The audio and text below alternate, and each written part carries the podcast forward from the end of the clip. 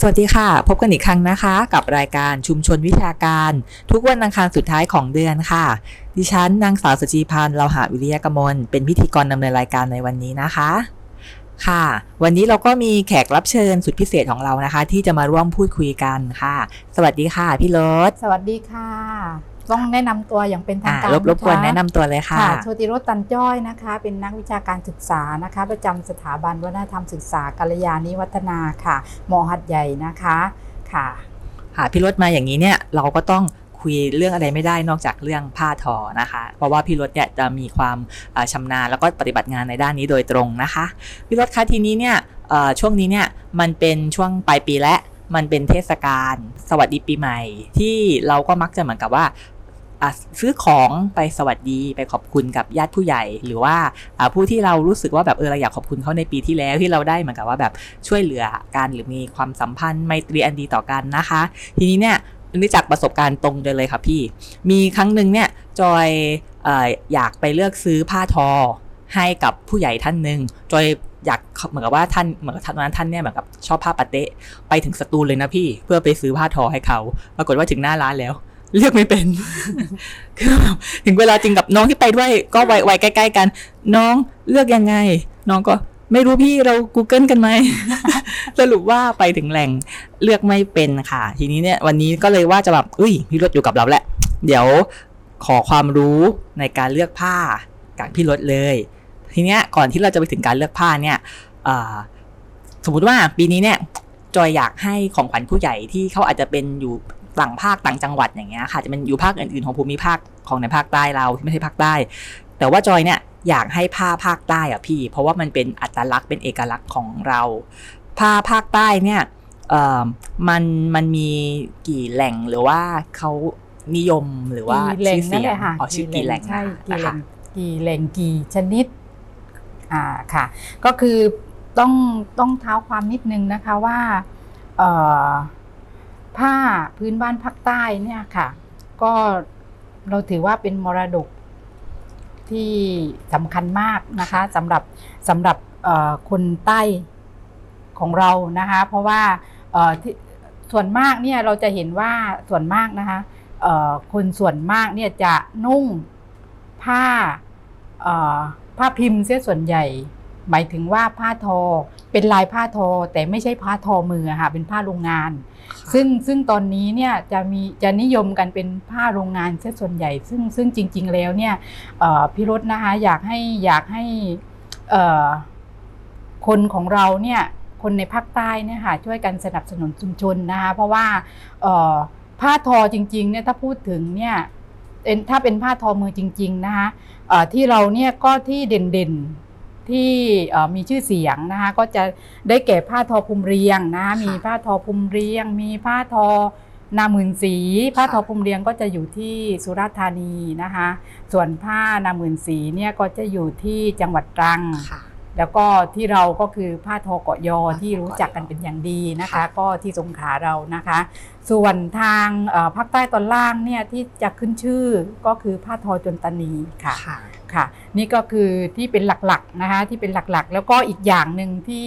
เอ่อขาดจะไม่ได้ก็คือ มีชื่อเสียงมาตั้งแต่สมัยโบราณก็คือผ้านคร ซึ่งเราเรียกกันว่าผ้ายกนครนะคะทำไมถึง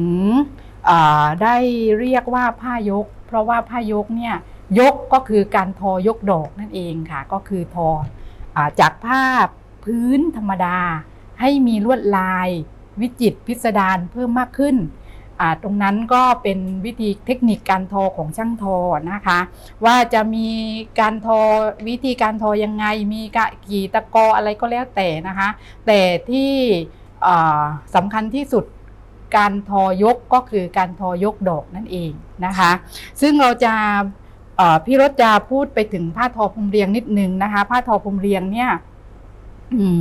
เราก็จะ รู้กันถึงเอ่อความเป็นเอกลักษณ์ ความเป็นอัตลักษณ์ของผ้าทอพรมเรียงนะคะ ก็คือว่าเอ่อเป็นผ้าไหม เป็นผ้าไหมที่ทอสลับกับไหม หรือว่าทอสลับกับเส้นเงิน เส้นทอง นั่นคือเอกลักษณ์ของผ้าทอภูมิเรียง ซึ่งเอามาทอกันสลับเส้นได้กันเนี่ยเอ่อเป็นอัตลักษณ์ของผ้าไหมพรมเรียงเลย เพราะว่าอ่า เป็นผ้าทอที่ทอยากมาก ค่ะ แล้วมีเป็นร้อยร้อยๆตะกอ ก็ก็เราก็ไม่พูดถึงกันตะกอนะคะ เพราะว่าเราก็เหมือนพี่รถเองก็พี่รถก็ทอไม่เป็นแต่เอ่อทางช่างทอเนี่ยเขาก็เขาก็เอ่อวัดความสามารถกันที่ยิ่งตะกอมากก็คือยิ่งทอยากมากนะคะ ก็เอ่อตอนนี้นะคะที่ช่างทอที่ภูมิเรียงเนี่ยค่ะ ก็ นับว่าจะหาได้น้อยมากนะคะช่างทอที่เอ่อทอผ้าแบบลายโบราณจริง ๆ เนี่ยค่ะตอนนี้เนี่ยเหลืออยู่เพียงท่านเดียวแล้วนะคะเอ่อเมื่อก่อนเนี่ยก็จะมีพี่หวันดารา ซึ่งพี่หวันดาราเนี่ยเป็นช่างทอที่ที่เก่งมาก แล้วก็มีเอ่อมีอะเขาเรียกอะไรนะมีลวดลายมีลายสำหรับ เฉพาะเป็นของต้นตระกูลของตัวเองด้วยก็คือลายเอ่อ ราชสีห์ข้าวถ้ำนะคะ ซึ่งตอนนี้เนี่ยทราบมาว่าไม่มีไม่มีผู้สืบทอดนะคะหรือว่าเอ่อคนที่จะทอได้สวยงามเหมือนพี่หวันดาราเนี่ยหาตอนนี้นะคะขณะนี้เนี่ยเอ่อหาไม่ได้นะคะ ฝีมือยังไม่ถึงอ่าพูดง่าย ๆ แบบนั้นนะคะ ส่วนต่อมาเนี่ยเออก็จะเป็นผ้ายกนครนะคะ ผ้ายกนครเนี่ยเอ่อเขาก็จะมีเอ่อความเป็นอัตลักษณ์นะคะ ความโดดเด่นเนี่ย ก็จะอยู่ที่เชิงผ้าเมื่อก่อนนะคะ สมัยก่อนเนี่ยเอ่อเพราะว่าเอ่อเชิงผ้าเนี่ยนะคะเอ่อก็จะบอกบอกถึงอะไรนะเขาเรียกเอ่อเมื่อก่อนเนี่ยชนชั้นอ่าเชิงผ้าเนี่ยถ้าเป็นกลวยเชิงที่ผ้าเนี่ยถ้ามีกลวยเชิงเยอะหรือว่าหลายชั้นเนี่ยมันก็จะเป็นอีกระดับหนึ่งใช้ค่ะอีกอีกอะไรนะเขาเรียก อีกชนชั้นหนึ่งอะไรประมาณนั้นเป็นฐานันดรอ่าใช่ใช่ค่ะ นั่นคือเอกลักษณ์ของผ้าผ้ายกนครนี่เราพูดถึงว่าผ้ายกนครเนี่ยพูดถึงว่าเอ่อผ้าที่คุณสามัญชนทั่วไปใช้นะคะไม่ไม่ใช่ไม่ได้หมายถึงว่าเป็นผ้าราชสำนักในค่ะที่ใช้ในราชสำนักนะคะแต่สำหรับคนทั่วไปใช้เนี่ยก็แบ่งชนชั้นกันได้อีก ซึ่งเราก็มองอาสังเกตได้จากกลวยเชิงของค่ะผ้านั่นเองนะคะ นี่นี่คือเออ ผ้าของนครนะคะ ส่วนผ้านาหมื่นสีเนี่ย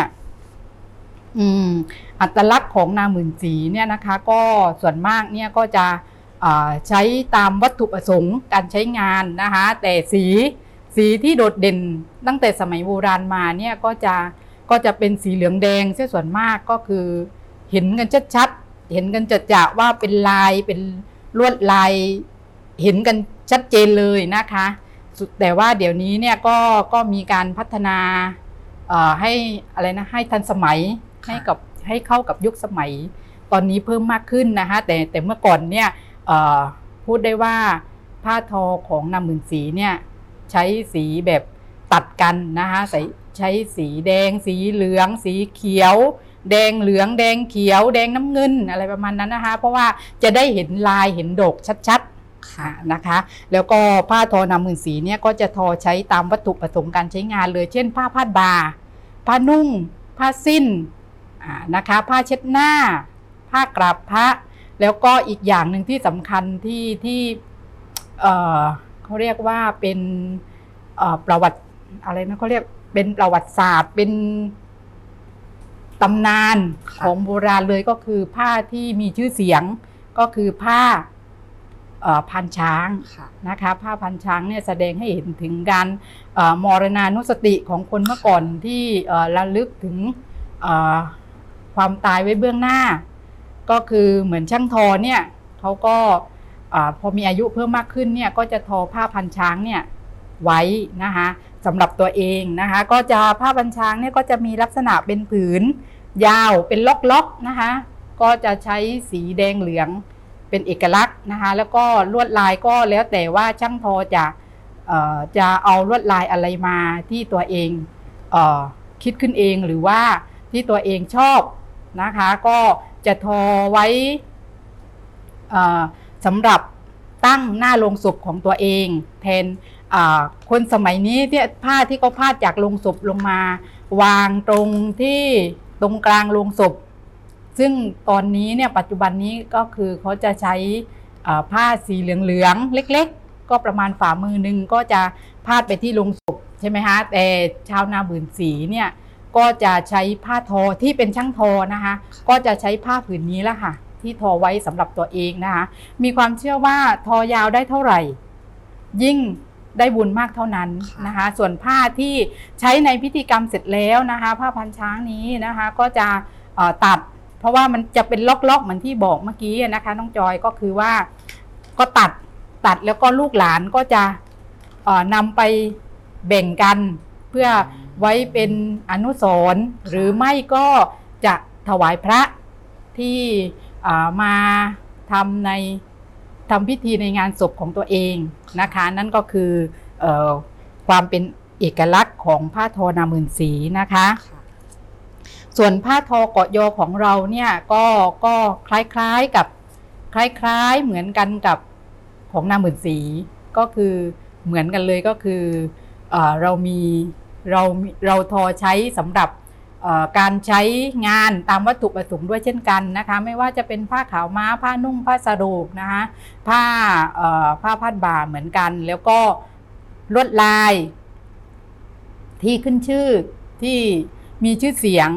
ของสงขลาเราเนี่ยก็จะได้แก่ลายราชวัตรค่ะลายโกเทียม ลายดอกพิกุลนะคะนี่เป็นเอ่อเป็นอะไรนะเขาเรียกลายพื้นฐานที่ทุกคนทั่วไปรู้จักนะคะ ลายดอกพิกุลเนี่ยนับได้ว่าจะเป็นไม่ว่าจะไปที่ไหน ถ้าพูดถึงผ้าเกาะยอเนี่ยคนจะนึกถึงลายดอกพิกุลแล้วก็ลายราชวัตรซึ่งลายราชวัตรนี้เราเราตอนนี้นะคะก็ ก็ไม่ฟันธงนะคะ เพราะว่าเมื่อก่อนเนี่ยอีกไม่ใช่เมื่อก่อนหรอก ก็คืออีกฝั่งหนึ่งเนี่ยก็บอกว่าราชการที่5ทรงประทานชื่อ แต่อีกฝั่งหนึ่งเนี่ยก็บอกว่ารัชกาลที่7ประทานชื่อ ก็ก็ไม่รู้นะคะ เพราะว่าเอ่อประวัติศาสตร์มันมันมาอย่างอย่างไรอย่างไรเนี่ย เราก็ไม่รู้แต่ บางคนเนี่ยที่เขาพูดกันเนี่ย มันก็มี มันก็มีหลักฐานว่ามันมาก่อนรัชกาลที่7เพราะอ่าเพราะลายราชวัตรเมื่อก่อนเขาเรียกว่าลายคอนกเขาค่ะนะคะ นี่อีกอีกอีกอีกฝั่งหนึ่งนะคะ ความเชื่อก็คือว่าเอ่อลายคอนกเขา เพราะว่ามันเป็นเกล็ดคล้ายๆอ่าลายราชวัตรมันเป็นเกล็ดคล้าย ๆ คอที่คอนกเขาอะค่ะ ที่เป็นขาวเทาอะไรประมาณเนี้ยค่ะนะคะ แล้วก็เอ่อมีการ มีการพบว่าเจอผ้านี้มาตั้งแต่สมัยโรห้าค่ะแต่ไม่แน่ใจว่ามีชื่อเรียกตอนสมัยรห้ามีชื่อเรียกว่าราชวัตรหรือยังตอนนี้ก็ยังยังสรุปกันไม่ได้นะคะยังถกเถียงกันอยู่อะนักวิชาการเองนะคะก็ก็ที่ชุดที่พี่รถรู้มาก็คือยังถกเถียงกันอยู่นะคะค่ะเอาละค่ะแล้วก็ต่อไปก็จะพูดถึงผ้าทอจวนตานีผ้าจอผ้าทอจวนตานีเนี่ยค่ะเพี้ยนนิดนะ คือคือปกติจะจะเล่งตายอะค่ะเพอมันพูดกลางแล้วตรงเดงมันหลุนมันพูดไม่ชัดมาค่ะนะคะผ้าผ้าทอจวนตนีนะคะ หรือหรือที่เราเรียกกันว่าผ้าจูวาผ้าจูวามันก็เพี้ยนมาจากผ้าผ้าผ้าจวนหรือว่านิดนิดต้องต้องค่อยๆพูดนะคะ เพราะว่ากลัวกลัวจะเพี้ยนไปอย่างอื่นนะคะ จูวาหรือล่องจวนนะคะ เป็นผ้าทอดั้งเดิมของของจังหวัดปัตตานีคือสามจังหวัดนะคะ ซึ่งก็จะมีทอทั้งเส้นไหมเส้นได้แต่แต่นะคะผ้าทอจวนตานีเนี่ยไม่เหมือนกับผ้าทอทั้งสี่แหล่งที่พูดมาไม่เหมือนตรงไหน ไม่เหมือนตรงไหน เพราะว่าผ้าทอจวนตานีเนี่ยเราใช้วิธีการมัดหมี่เราใช้วิธีการมัดมัด ให้เกิดลาย แต่อ่าผ้าทั้งสี่แหล่งทอที่ที่พี่รถพูดมาครั้งก่อนเมื่อเอ่อก่อนหน้านี้นะคะ ก็เอ่อจะเป็นการทอเส้นได้ให้เกิดลายเลย แต่ผ้ามัดหมี่เนี่ยก็คือเอาเส้นได้มามัดให้เกิดลายค่ะนี่คือข้อแตกต่างนะคะผ้าผ้าทอจนตานีเนี่ยก็คือผ้ามัดหมี่นะคะ เป็นการมัดหมี่ก็คืออา แล้วก็เอกลักษณ์ของผ้าทอจนตานีเนี่ยก็จะมีร่องจวนทั้งบนทั้งล่างจะพูดไงดี จะอธิบายยังไงดีให้เห็นภาพ เพราะว่ามันมันยากนะคะถ้าหากเราไลฟ์สดกันเราก็จะได้เห็นนะคะแต่นี่เราเราต้องพูดยังไงให้เห็นภาพดี ก็คือผ้าหนึ่งผืน สมมติว่าเราเราขึงผ้าหนึ่งผืนนะคะซ้ายมือขวามือเราเนี่ยก่อนที่จะสิ้นสุดการทอเนี่ยก็จะมี การทอเล่นลวดลายนะคะตรงนี้เนี่ยจะความสวยงามเนี่ยก็จะเกิดขึ้นตรงนี้แล้วค่ะที่เราเรียกว่าร่องจวนค่ะนี่นะคะนี่คือคำที่มาของคำว่าอ่าผ้าจวนหรือร่องจวนก็คือเป็นลายล่องของลวดลาย ผ้าทอจนตานีแบบโบราณเนี่ยสวยมากนะคะเอาละค่ะผ้าทอจนตานีเนี่ยนะคะ ก็มีสีเอกลักษณ์ อีกเหมือนกันนะคะ อัตลักษณ์เอกลักษณ์เดิมๆเนี่ยก็คือสีแดงนะคะ สีแดงสดใสก็จะผ้าทอจนตนีเนี่ยส่วนมากเนี่ยที่ร่องจวนเนี่ยก็จะเป็นสีแดง แล้วก็ที่ท้องผ้าเนี่ยเราจะใช้จะใช้ ขอประทานโทษค่ะ น้องจอยน้องน้องจอยนั่งยิ้มเลย ที่ท้องผ้านะคะ ก็จะใช้สีที่ตัดกับสีแดง ไม่ว่าจะเป็นสีเขียว สีเหลืองอะไรสีอะไรก็แล้วแต่ แต่ก็จะใช้สีตัดกับสีแดง ซึ่งสีแดงจะเป็นเอกลักษณ์ของผ้าทอจนตนีนะคะ ที่ล่องจวนนะคะอ่าแล้วก็ตอนนี้เนี่ยเราก็มีทางสถาบันนะคะก็ได้นำอะไรนะเขาเรียกพี่น้องจอยอะไรนะคะ เขาเรียกอะไรนะสร้างสรรค์อ๋อสร้างสรรค์อ่านำผ้าทอจนตานีเนี่ยมาคิด เป็นลวดลายมาคิดเป็นอะไรนะเขาเรียกพูดไม่ถูกอะมาสร้างสรรค์เป็นนวัตกรรมอ่าอะไรมาสร้างสรรค์เป็นนวัตกรรมไฮภาษาไม่ประหยัดเวทนำผ้าทอจนตานีนะคะนำนำลวดลายนะคะ มา สร้างเป็นนวัตกรรมใหม่ก็คือ จากผ้าทอจวนตานีนะคะ สู่การสร้างสรรค์มาเป็นผ้าลีมาบาติกนะคะ ซึ่งผ้าลีมาบาติกเราก็เอาลวดลายนะคะอาของผ้าทอจวนตานีที่เป็นผ้าโบราณเนี่ยค่ะที่เป็นลวดลายโบราณนะคะ มาทำให้เกิดลวดลายบน แม่พิมพ์โลหะค่ะแล้วก็เอามาพิมพ์บนผืนผ้าทำให้เป็นผ้าลีมาบาติก ซึ่งเอ่อเราก็มีจำหน่ายอยู่ที่อ่าศูนย์จำหน่ายผ้าพื้นถิ่นใต้ที่ที่สถาบันวัฒนธรรมศึกษากัลยาณิวัฒนามอหัดใหญ่นะคะ ซึ่งที่ที่นี่นะคะที่ศูนย์จำหน่ายผ้าเนี่ยเราก็จะมีผ้าจำหน่ายที่พูดมาทั้งหมดนะคะก็คือเออเราจะมีผ้าภูมิเรียงนะคะ แต่ที่เราจำหน่ายเนี่ยเราก็จะมีแต่ผ้าเอ่อ ผ้าฝ้ายนะคะ ผ้าไหมเราเรายังเรายังไม่ถึงขนาดนั้นนะคะ แต่หากท่านใดเนี่ยสนใจที่จะสั่งพรีออเดอร์อยากได้ผ้าไหมของภูมิเรียงเนี่ยเราอ่าประสานให้ได้นะคะ เราเราเราติดต่อให้ได้นะคะ ก็มาคุยกันได้นะคะ แล้วก็จะมีผ้าของนาหมื่นสี มีผ้าเกาะยอนะคะ มีผ้าจนตนี มีผ้าลีมาบาติก มีจำหน่ายที่ศูนย์จำหน่ายผ้าพื้นถิ่นใต้นะคะ ซึ่งเราเอ่อตั้งอยู่ที่อาคารศูนย์ส่งเสริมศิลปะ และวัฒนธรรมค่ะน้องจอยค่ะค่ะน้องจอยน้องจอยฟังอย่างเดียวเลย น้องจอย น้องจอยถามพี่รถพี่รถได้เปิดโอกาสให้น้องจอยได้ถามเลย พูดอย่างเดียวมานั่งนั่งเลือกคำถามอยู่ค่ะ นั่งเลือกคำถามอยู่ ก็คือผ้าทุกแหล่งที่พูดมาเนี่ยเหมือนทางสถาบันเราก็มีจำทั้งจำหน่าย หรือถ้าไม่มีจำหน่ายสนใจก็สามารถติดต่อให้ทางเราเป็นตัวกลาง ในการประสานกับทางกลุ่มค่ะเพื่อส่งมาได้ใช่ไหมคะค่ะใช่ทีนี้ค่ะฟังแล้วแบบอุ้ยผ้าเนี่ยน่าสนใจทั้งนั้นเลยพี่รถเริ่มอยากซื้อและเข้าเรื่องเลย สอนวิธีซื้อสอนหน่อยวิธีซื้อใช่ไหมคะวิธีมันมันก็ไม่ได้มีอะไรที่ยากสลับซับซ้อนนะคะ เพียงแต่ว่าเอ่อ ตอนที่เราซื้อผ้าเราต้องดูก่อนว่าเราซื้อให้ใครวัตถุประสงค์เพื่ออะไรค่ะนะคะ เพื่ออะไรเพื่อตัดชุด หรือเพื่อใช้งานตามเอ่อวัตถุประสงค์ทั่วไปก็ หรือว่าจะเป็นคน เราก็ดูที่คนที่เราจะให้ด้วยค่ะนะคะ ว่าเขาเขาใช้อะไรเขาสมมุติว่าเป็นชาวสวนเอ่ออยู่บ้านไม่ได้ทำงานราชการไม่ได้อะไรเนี่ย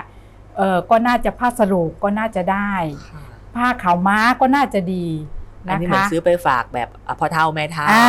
ใช่ค่ะใช่ค่ะเอ่อนะคะแล้วก็หรือว่าจะเป็นคนที่ทำงานอยู่ค่ะอ่าก็จะเอาเป็นผ้าผืนผ้าชิ้นอ่าที่นี่เรามีหมดนะคะเรามีจำหน่ายเรามีจำหน่ายหมดเลยนะคะ ก็ก็ดูที่เอ่อถ้าเป็นผ้ายกนะคะ ถ้าเป็นผ้าทอเนี่ย ก็ดูที่ลวดลายนะคะ ให้ลวดลายสม่ำเสมอ ให้ลวดลายอาอยู่ในขนาดเดียวกันไม่ใช่ว่าเอ่อบางทีก็ช่างทอใหม่ ๆ ก็มีการลักไก่เหมือนกันนี่พูดกันตรงๆนะคะค่ะพูดกันตรงๆว่า บางทีดอกดอกหนึ่งนี่เอ่อมันจะมีทอผิดอยู่นิดนึงอะไรประมาณเนี้ยค่ะ หรือว่าทำให้ดอกมันเพี้ยนไป สักดอกสองดอกประมาณเนี้ยค่ะ แต่ถ้าเป็นผ้าฝ้ายเนี่ยไม่เท่าไหร่ แต่ถ้าเป็นผ้าไหมเราต้องยิ่งดูให้ดีค่ะอืมเพราะว่ามันก็หลายบาทอยู่นะคะ หลายเป็นเป็นราคาเป็นหลักพันอยู่ก็ก็ให้ดูให้ดีนิดนึงนะคะ แต่ไม่ว่าจะเป็นผ้าอะไรก็ตาม เราก็ต้องอาเราตั้งใจที่จะให้ผู้ที่เราให้เนี่ย ก็ต้องให้ของที่ดีที่สุดใช่ไหมคะน้องจอยค่ะเราก็ต้องเลือก ต้องเลือกให้ดีนะคะ เลือกสี เราต้องดูว่าคนที่เราที่จะให้เนี่ยอชอบสีสันอะไร ใช้วัตถุประสงค์เนี่ยเขาจะใช้อะไรมากที่สุดนะคะ แล้วก็อีกอย่างหนึ่งก็คืออสมมุติว่าเราไม่รู้แต่มีคนบอกว่าให้ช่วยหาให้หน่อย เราไม่รู้ว่าอ่าคนคนนั้นเนี่ยเขาอะไรเนี่ยเราก็หาประมาณผ้ากลางๆ สีสีก็จะเป็นสีกลางๆ ไม่ไม่ดูจุดจาด ไม่ดูทึมๆไปอะไรแบบนี้ค่ะ ดูสีกลางๆนิดนึง แล้วก็ผ้าเนี่ยการทอผ้านะ พูดถึงผ้าทอก่อนนะคะ การทอผ้าเนี่ยก็ดูจับเนื้อผ้านะคะ จับเนื้อผ้าแล้วก็ดึงดูนิดนึงว่ามันแน่นไหมการทอนะคะ ว่าเนื้อแน่นไหมเเราดึงดูแล้วเนี่ย มันห่างไหมมันแยกเส้นได้แยกไหมอะไรประมาณเนี้ยค่ะ เพราะว่าถ้าอาทอไม่แน่น เราเอาไปตัดเอาไปเย็บเนี่ยมันก็จะทำให้หดให้ยืดค่ะง่ายค่ะ มันไม่เข้าทรงค่ะ แล้วก็เหมือนไม่มีอะไรมาก เหมือนเวลาเลือกนี่เราจะเราจะรู้ได้ยังไงคะว่าเราต้องซื้อกี่ผืนอะไรยังไง ซื้อได้ทุกผืนเลย ซื้อได้ทุกผืนเลยค่ะ ซื้อกี่หมายถึงว่าการขนาดใช่ไหมคะ หมายถึงว่ากี่เม็ดเราก็ต้องดูว่าคนที่เราจะให้เนี่ยอ้วนผอมสูงต่ำยังไงนะคะ สมมติว่าผ้าเนี่ยเราจะซื้อไปสองเม็ดเนี่ย แต่บังเอิญว่าบังเอิญว่า คนที่จะรับเนี่ย น้ำหนักร้อยกิโลขึ้นไปเนี่ยมันก็ไม่ได้นะคะเขาก็เอาไปตัดเสื้อตัดอะไรเนี่ยมันมันไม่ได้ มันก็ต้องดูดูด้วยว่าขนาดผ้าที่เราจะซื้อ 2 เม็ด3เม็ดอ่าหรือมันเหมาะกับคนอ้วนสูงยังไง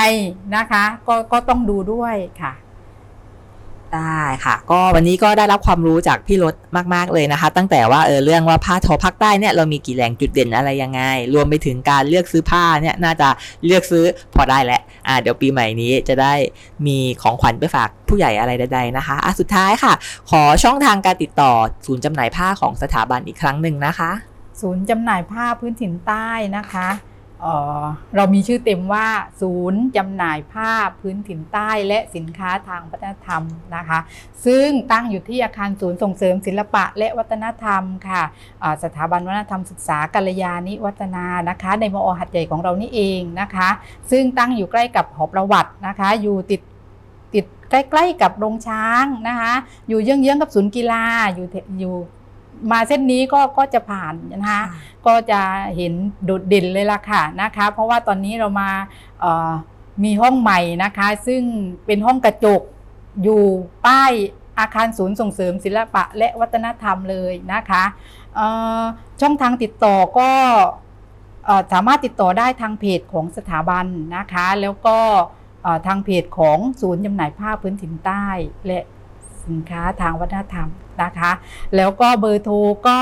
074289680ถึง2นะคะ ส่วนเบอร์มือถือนะคะของชติรถเองนะคะของพี่รถนะคะ 0843058394 นะคะค่ะก็ถ้ายังไงเนี่ยที่แน่นอนเลยก็คือแชทถามทางเพจของสถาบันได้เลยนะคะ ของสถาบันวัฒนธรรมศึกษากัลยาณิวัฒนาได้นะคะค่ะค่ะ ก็วันนี้นะคะก็ขอบพระคุณพี่รถมาก ๆ เลยนะคะค่ะ แล้วก็ท่านผู้ชมทุกท่านนะคะ ก็ก็สำหรับวันนี้เนี่ยก็จบรายการเพียงเท่านี้แล้ว ก็ขอสวัสดีปีใหม่ ท่านผู้ชมทุกท่านในล่วงหน้านะคะ สวัสดีค่ะ สวัสดีค่ะ